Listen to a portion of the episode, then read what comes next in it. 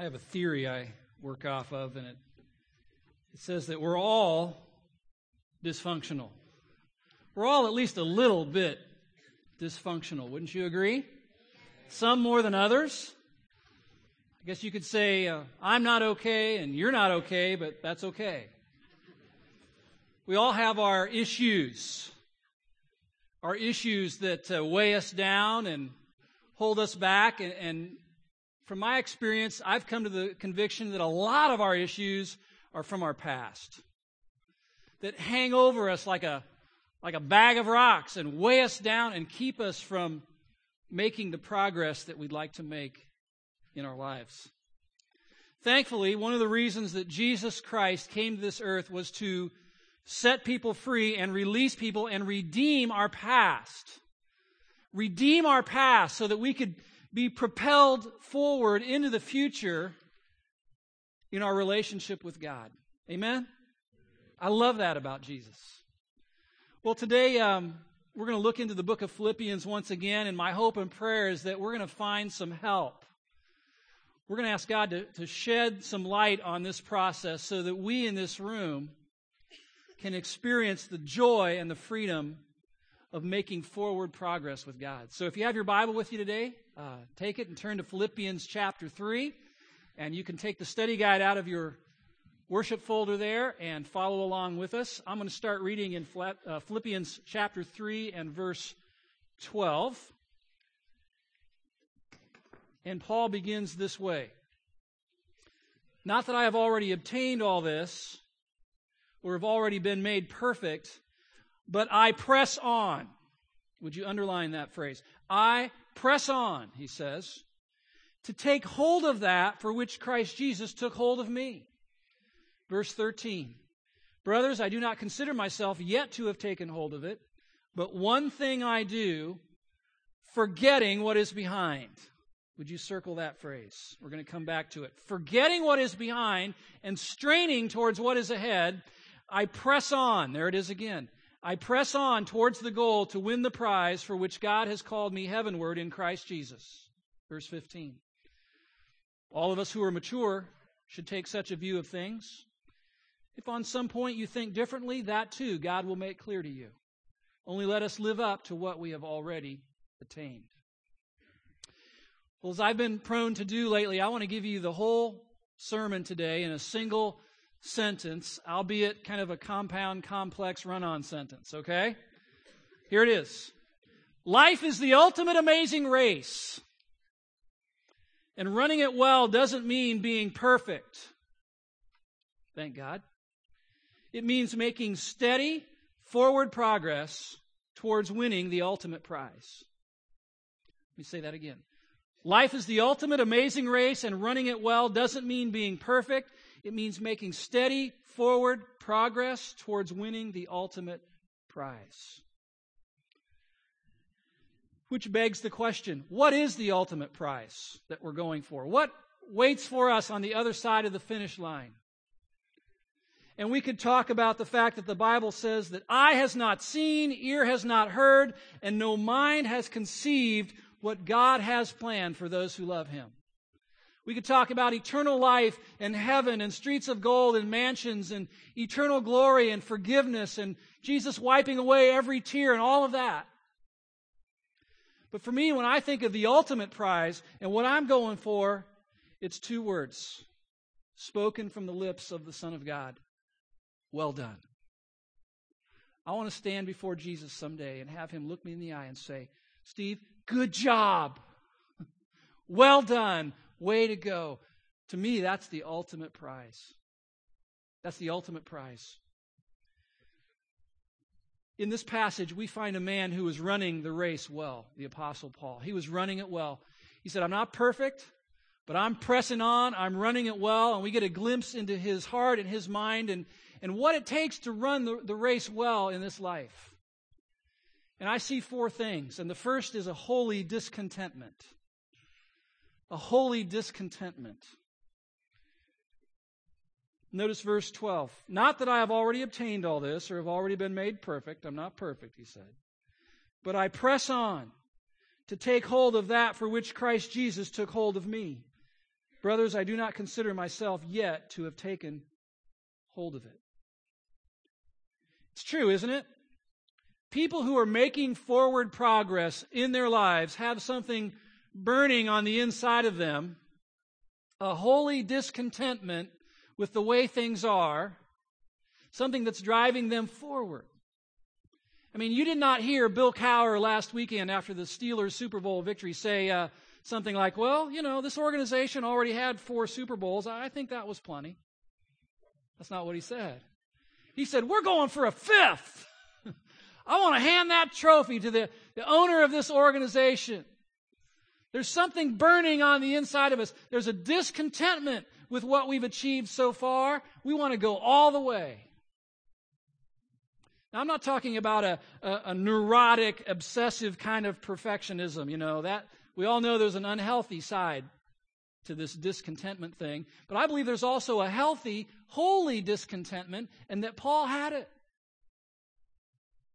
He said, I've not arrived. I'm not perfect. But I'll tell you what, I'm not content with where I'm at either. I'm pressing it forward. And the interesting thing to me is that, do you know how old he was when he wrote this? I mean, you read these phrases, you know, I'm pressing on toward the prize. And you think of a 20 something guy with lots of passion and, and vigor, right? The guy was in his 60s. When most people have their landing gear down. Here's a guy in his 60s saying, I want my, my fourth quarter of my life to be my absolute best, most productive, most fruitful quarter, season of my life. I'm grateful for the people in our church who are in their 60s and up who are still pressing on for God. And we have those kinds of people. Amen? Setting the pace for the rest of us young people. I love that. Us young people. I keep pushing that bar up, you know. When is old? Well, it's older than me. I had a conversation with my parents on the phone recently. They just celebrated their 46th anniversary. And uh, I called them up just to congratulate them on that. And, and you know, they're in their 70s. And uh, I was talking to them, and, and they both got on the phone, and this conversation went on. I, I got the sense that things were a little different somehow. And so we were talking more and more. And and finally, they said, hey, Have you heard of this book? And they mentioned the title of a certain book. I said, Yeah, I've heard of it. I've read that. And they said, Well, we're, we're reading this book together, and it's changing our marriage. I'm like, Okay, you've been married 46 years. And they said, Yeah, it's like this whole new dimension to our marriage and, and we're seeing each other's, you know, needs in a whole different light and, and it's just great. And I said, well, is it like 1959 all over again? And they said, no, it's better, so much better. And my dad says, I don't even, I don't think my heart can take it. And I said, stop, that's enough. I don't want to hear any more. Thanks for sharing. And I thought, you know what? If you're in your 70s and you can be discovering new things in your marriage that's drawing you closer together, there's hope for all of us. There's hope for all of us. If we'll let the Holy Spirit cultivate this holy discontentment in us that says, I'm not satisfied with where I'm at in my marriage or in my walk with Christ or in my ministry or in my vocation. I'm not content. There's more, and I'm going for it. Paul had that. Making progress often starts with a healthy, holy discontentment in here. But if that's where it ends, it'll just lead to frustration, right? Yeah, I want something more, but it'll never happen. In Paul, it led to a second thing that, that I would call focused determination. It's the second quality that, that he allowed the Spirit of God to cultivate in him. Focused determination. Verse 13, he says, But one thing I do. Sometimes I want to look at people and say, For crying out loud, get focused. You are all over the lot. You're spread so thin. Channel your energies. Sometimes I want to look at myself and say that. Steve, get focused, man. Paul didn't say, you know, I got this holy discontentment in me, and so I've decided to dabble in 40 different things. He said, There are a lot of pieces to my life, but I'm, I'm focusing on one. You know, in the Christian life, there's a lot of things, aren't there? I mean, you could say, hey, I want to make progress with God, and I know I need to, to read my Bible more, and I, I, need to pray more, and I need to be in church and be in a small group, and I need to get involved in this 40 days of purpose thing my church is doing, and I need to serve in my ministry, and I need to fast. And, and you know what? You can get spread out so far that you're not doing anything very well. One thing I do. Some of you needed to come to church this weekend. That's all you needed to get. Get focused. Channel your energies. When I was a kid, I, uh, I enjoyed doing something. I enjoyed taking a magnifying glass and burning leaves. Anybody else enjoy doing that? I'm sure it was probably some sort of obsessive compulsive disorder or something, but I enjoyed it watching that little point of light begin to smoke and then burst into flames. What's that all about? That's all about an implement that can take and harness the, the rays of the sun and focus it on one point. That's the power of focused energy. Paul said, One thing I'm focusing on, and I'm determined to go after it. Focused determination. You want to make progress? Focus. Focus. And when you've got both of these things going on inside of you, a holy discontentment and a focused determination. That's a potent combination and often leads to number three forward movement. Forward movement. Verse 13. But one thing I do, forgetting what is behind, straining towards what is ahead. It's the picture of a runner running a race and breaking the tape at the finish line. Straining towards what is ahead. I press on towards the goal to win the prize for which God has called me heavenward in Christ Jesus. All of us who are mature should take such a view of things, and if on some point you think differently, that too God will make clear to you. Only let us live up to what we have already attained. I know this sounds like a duh, but you can't make progress if you're not moving forward. I can look you in the eye today and, and say with with absolute certainty that God's plan for you is to be moving forward. Everything about how God made us tells us that he's, He wants us to be moving forward. Think of how your eyes are placed on your head. On the back side? No, on the front side, so that you can be looking forward, right? Think about how your ears are placed on your cranium, pointed forward so you can hear God's call into your future, not hear people talking behind your back. Your arms are placed on your body and work best forward, not backward. Your feet are placed on your ankles, moving forward. In fact, there's only one part of your anatomy that God left on the backside. it's as if even God is saying some things need to just be left behind, okay? Move forward. Paul tells us seven things about moving forward in this section. Moving forward, letter A, requires leaving the past behind. Moving forward requires straining to reach future goals. Moving forward requires keeping your eyes on the prize. What's at the end? Moving forward requires leaning into your purpose.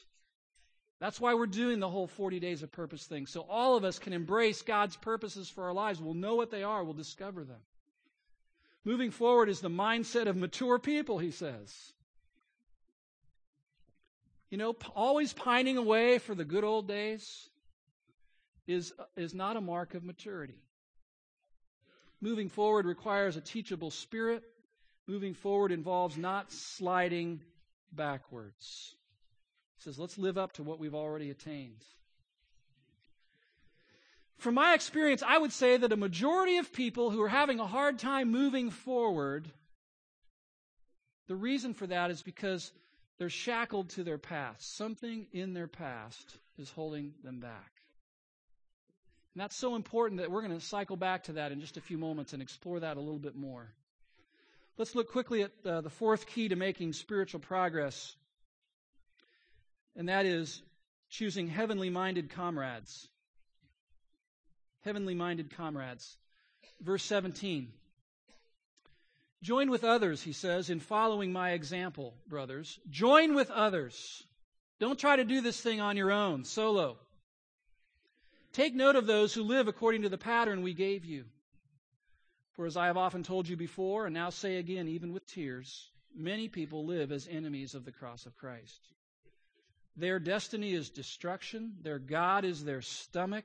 They're talking about their appetites. They live to feed their appetites.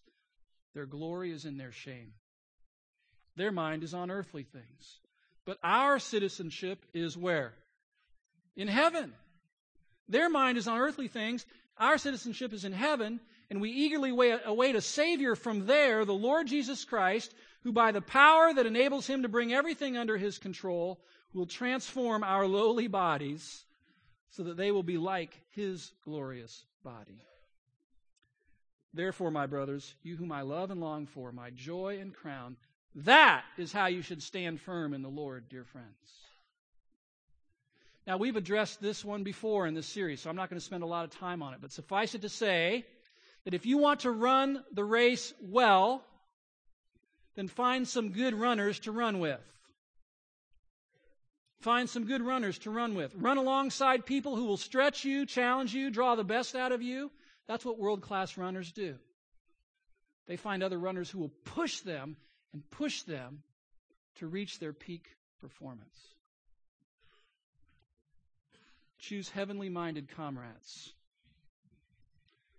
So, in this passage, Paul shares from his own experience four essentials for making progress on our spiritual journey holy discontentment, focused determination, forward movement, and heavenly minded comrades. And all of them are necessary for making progress.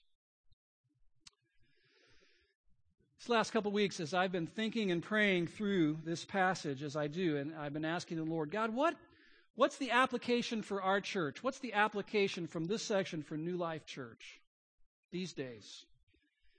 And I kept coming back to this one phrase forgetting that which is behind. Forgetting what is behind. It was as if God was saying, Steve, too many of my people are weighted down and bogged down, and they can't make forward progress because they're tethered to their past. There's that stuff, there's those issues from their past, and it weighs them down. And my plan for them is, is freedom and, and release and moving forward into the future, but they can't. Because they haven't yet released their past. Forgetting what is behind. They haven't yet dropped their bag of rocks. And I got to thinking about that and praying about that, and it has several applications. First, I think that principle holds, holds true for churches. Churches, I think, entire churches often need to just release and let go of their past so they can move into the future. Do you believe that? Really, I believe this is true. I, think there's two challenges here. One I would call the good old days syndrome. You know what that is, right? Oh, if we could just have it again like it was back in the 50s. You know, the glory days. You know what? There's nothing sadder than a church trying to recapture its glory days by reverting to the things that they were doing back then. There's, there's even this funny verse in Ecclesiastes. It says this Do not say, Why were the old days better than these? Because, because it's not wise to ask such questions. now, I've got a nostalgic streak in me. I really do. And I found that sometimes it holds me back. It holds me back. The good old days. My former pastor used to say, you know what? There really never were any good old days. We tend to look at the past through rose tinted glasses. These are the best days to be living in right now. The other side of that coin is the bad old days. Some churches can't move forward because they're anchored to the bad old days. I was at church last weekend and just it just broke my heart. You guys know I love the church. I love the body of Christ. I want to see all churches thrive. And I was at this church, and oh, this church has a history. And they have this place, you know, on the side of their lobby. It's kind of this display wall where they've got the whole history of the church and newsletter articles and newspaper articles and of their history. And, and you know, they had, oh, they had this stuff, and it's all plastered all over these walls, you know, these, these train wrecks and these splits and all of this stuff. And I'm reading this, and my heart's just sinking. I'm going, oh, Lord. And I had this the strongest urge to, to look around and find someone and say, Take it down. it's done. It's in the past. You know, have a funeral, do an autopsy, let it go. It's over and done. Yes, there was the train wreck of 95, but you're killing people by reminding of them, it of them every week. Let it go. Maybe this church could go into the future it could untether itself from the past. I think this principle is true of families. Sometimes it's hard to press on into the future when you're anchored to your past. And, and some families I know, 05 was a tough year. It was a difficult year for your family. But you know what? This is 06. And by God's grace, maybe you could say, you know what? Yeah, we had a tough year last year, but but this is a new era. This is a new chapter for our family. And by God's grace, we're going to trust Him more for a better 06. And I think it's true of individuals. Some people just are making very little progress because they haven't released their past, they haven't let it go. And I want you to know there's great joy. There's great joy and freedom and release when you finally decide to drop that bag of rocks and let it go. And then you can move into the future. I want you to take your rock in your hand for a moment, would you? Don't throw it at me, please.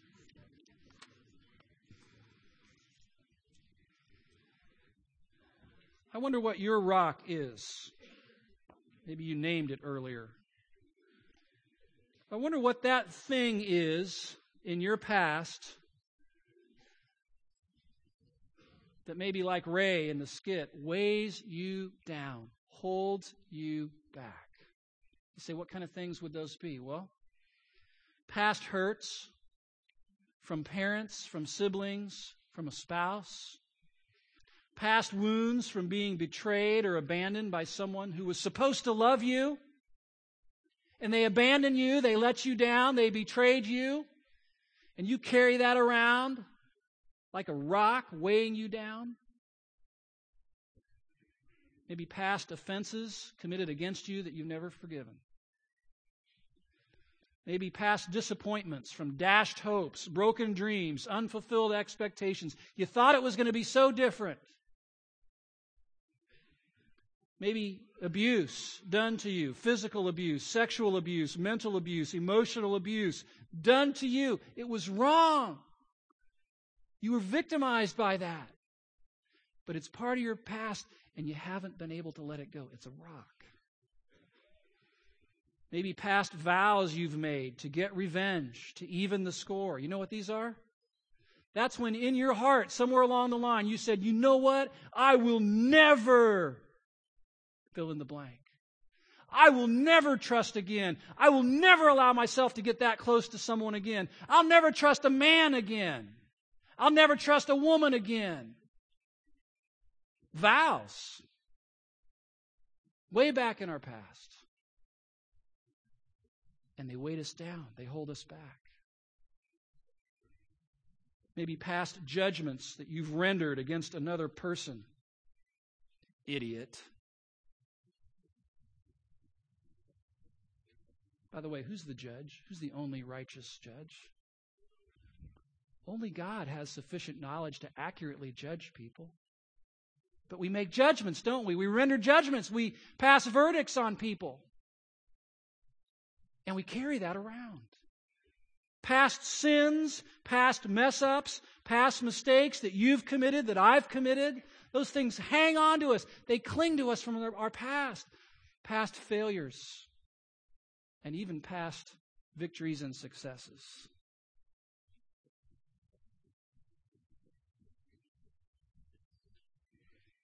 Say, how do I know if I've got rocks that are weighing me down bitterness, grudges, ulcers, retaliation, guilt, shame, hiding, not able to be open and transparent with people because you're hiding, difficulty praying, cringing when that person gets credit or receives praise and you cringe and clench up on the inside, you know there's something there.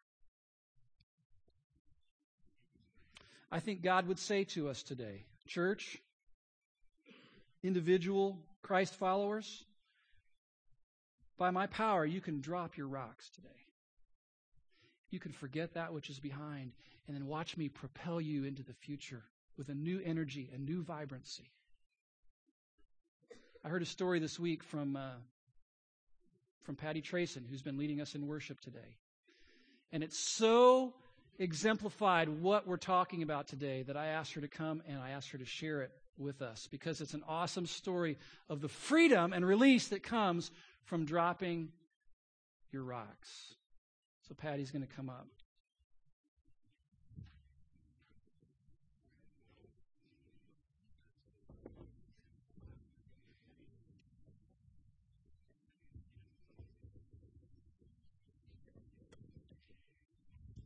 You know, before I share my testimony, there's three things I want to leave with you that you remember if you don't think of anything else.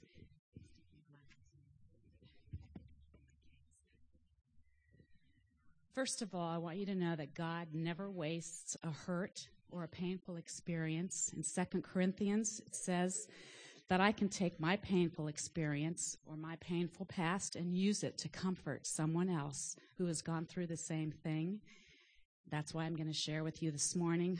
Also, life is a journey, life is a process, and healing is a process. Sometimes it happens quickly, and other times it takes years and years. For me, it took 28 years.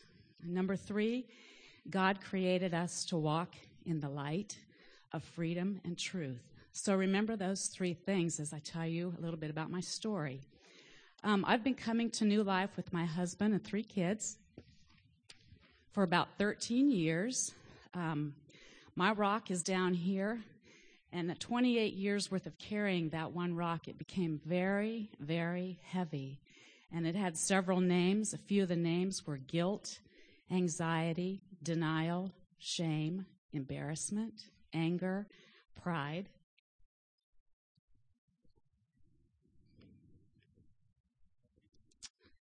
Condemnation, and fear. I thought this would get easier. I'm sorry. it doesn't. Um, 30 years ago, I made a choice to have an abortion. I was raised in a Christian home. I knew right from wrong. Um, but I became friends with somebody that I trusted, that knew my beliefs, but they took advantage of a situation in my life. I put myself in a situation where I shouldn't have been, and I became pregnant. I didn't know what to do, so um, I aborted the baby. Um, afraid and angry and alone, I really believed the enemy made me really believe the lie that that was the only choice I had was to abort the baby. And abortion is one of those secret, shameful sins that women and men carry. You believe that once it's over, it's over. Um, you, society tells you it's okay. You move on, get over it. You don't need to grieve about it. You made your bed, now you lie in it. So I believed all those things and I thought I could move on. I um, went to Europe for a summer thinking that if I ran far and fast, that I could leave that sin somewhere over in another country and not have to think about it. But I came back and the lie was still there, the guilt, the shame, all those things that um, I, I believed. Um, I met my husband, Paul. Many of you know him in 1973. It was after I had had the abortion.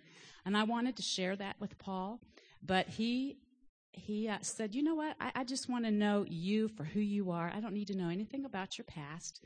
And so I thought, You know what? That's great. If he doesn't really care, then maybe God's going to take that away. And, and, and I don't have to remember it because he doesn't want to know it. So for 28 years, I carried that in my life thinking that it would go away. But I'm here to tell you that um, it's something that harbors itself so deep. The lie becomes so embedded in your soul that you become very good at suppressing it. Every time it would come up, about two two times a year, I'd say this sick feeling in my gut like, what are you doing? You deserve anything bad that happens to you. You don't deserve to have healthy children. All those lies that the enemy can feed us.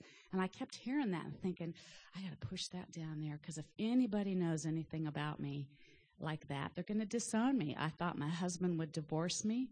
I thought my kids would disown me. And honestly, three years ago, I believed that being on the worship team, if the team knew that they'd show me the way out the back door. I mean, I really believed that. So um, there's a scripture in in 1 John 1:15 and it talks about walking in the light. If we claim to have fellowship with Jesus yet walk in darkness, we lie and we do not live by the truth. But if, and it's a choice, we walk in the light as He is in the light. We have fellowship with one another, and the blood of Jesus, His Son, purifies us from all sin. You see, I knew God forgave me. I had confessed that sin long ago. I was faithful and just, and I knew God had forgiven me. But there's another scripture that God showed me in James that said, Therefore, confess your sins to each other and pray for each other so that you may be healed. Paul and I went away on a um, little honeymoon getaway three years ago and um, went to Logan, Ohio, one of those chalets with the hot tub and everything. And we were coming home, and I thought life was great. And all of a sudden, here came that sick lie rising up in me again. And I thought, how, you know, how can that be? We just had this great time together, and here it comes again. God, I cannot, I can't do it. And yet it was like a voice was saying, You've got to do it. You have got to speak it out to your husband now. So we're driving on the freeway, and on a barn, written in big, bright red letters, was the word abortion with a question mark. And right then, I knew that I needed to tell my husband. So I said, Paul, you know what?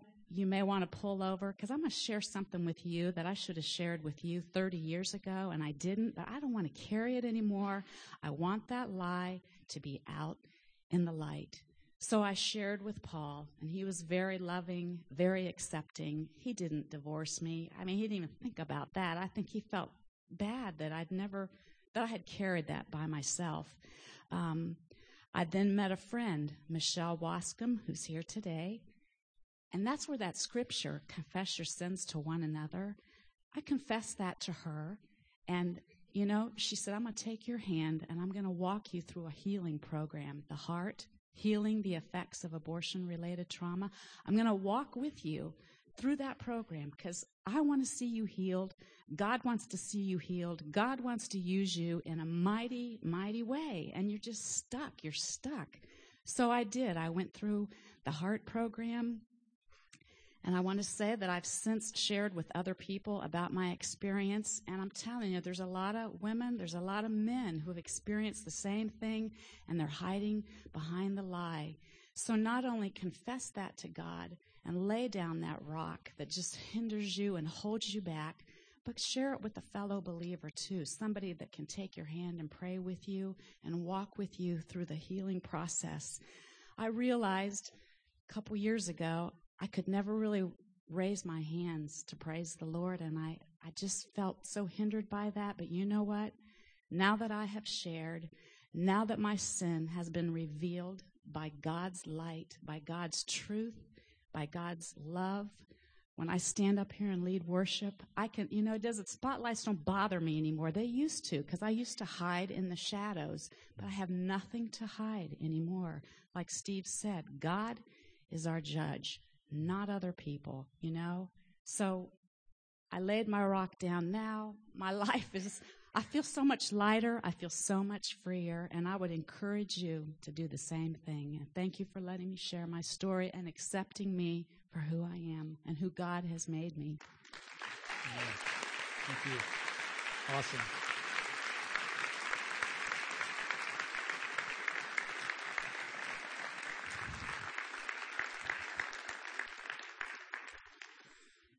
So even if you've been carrying something around for 28 years, by the power of God, you can let it go. Take your rock, would you? And hold it in your hands. And I'm going to ask you to bow your heads and close your eyes as you think about what that thing is for you. Maybe in your mind it's not something, you know, of that magnitude, but you know that it's holding you back. I want to read you something to help you kind of ponder and, and process this. I am not a victim. I am not a victim because Jesus is my victor. He paid for all my sins. He took all my shame. My past is past. I am leaving it behind.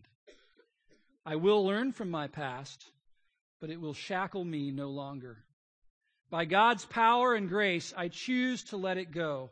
It is nailed to Jesus' cross. And now I will move forward. I will press on to win the prize, to see his face one day. I hope to hear him say, Well done.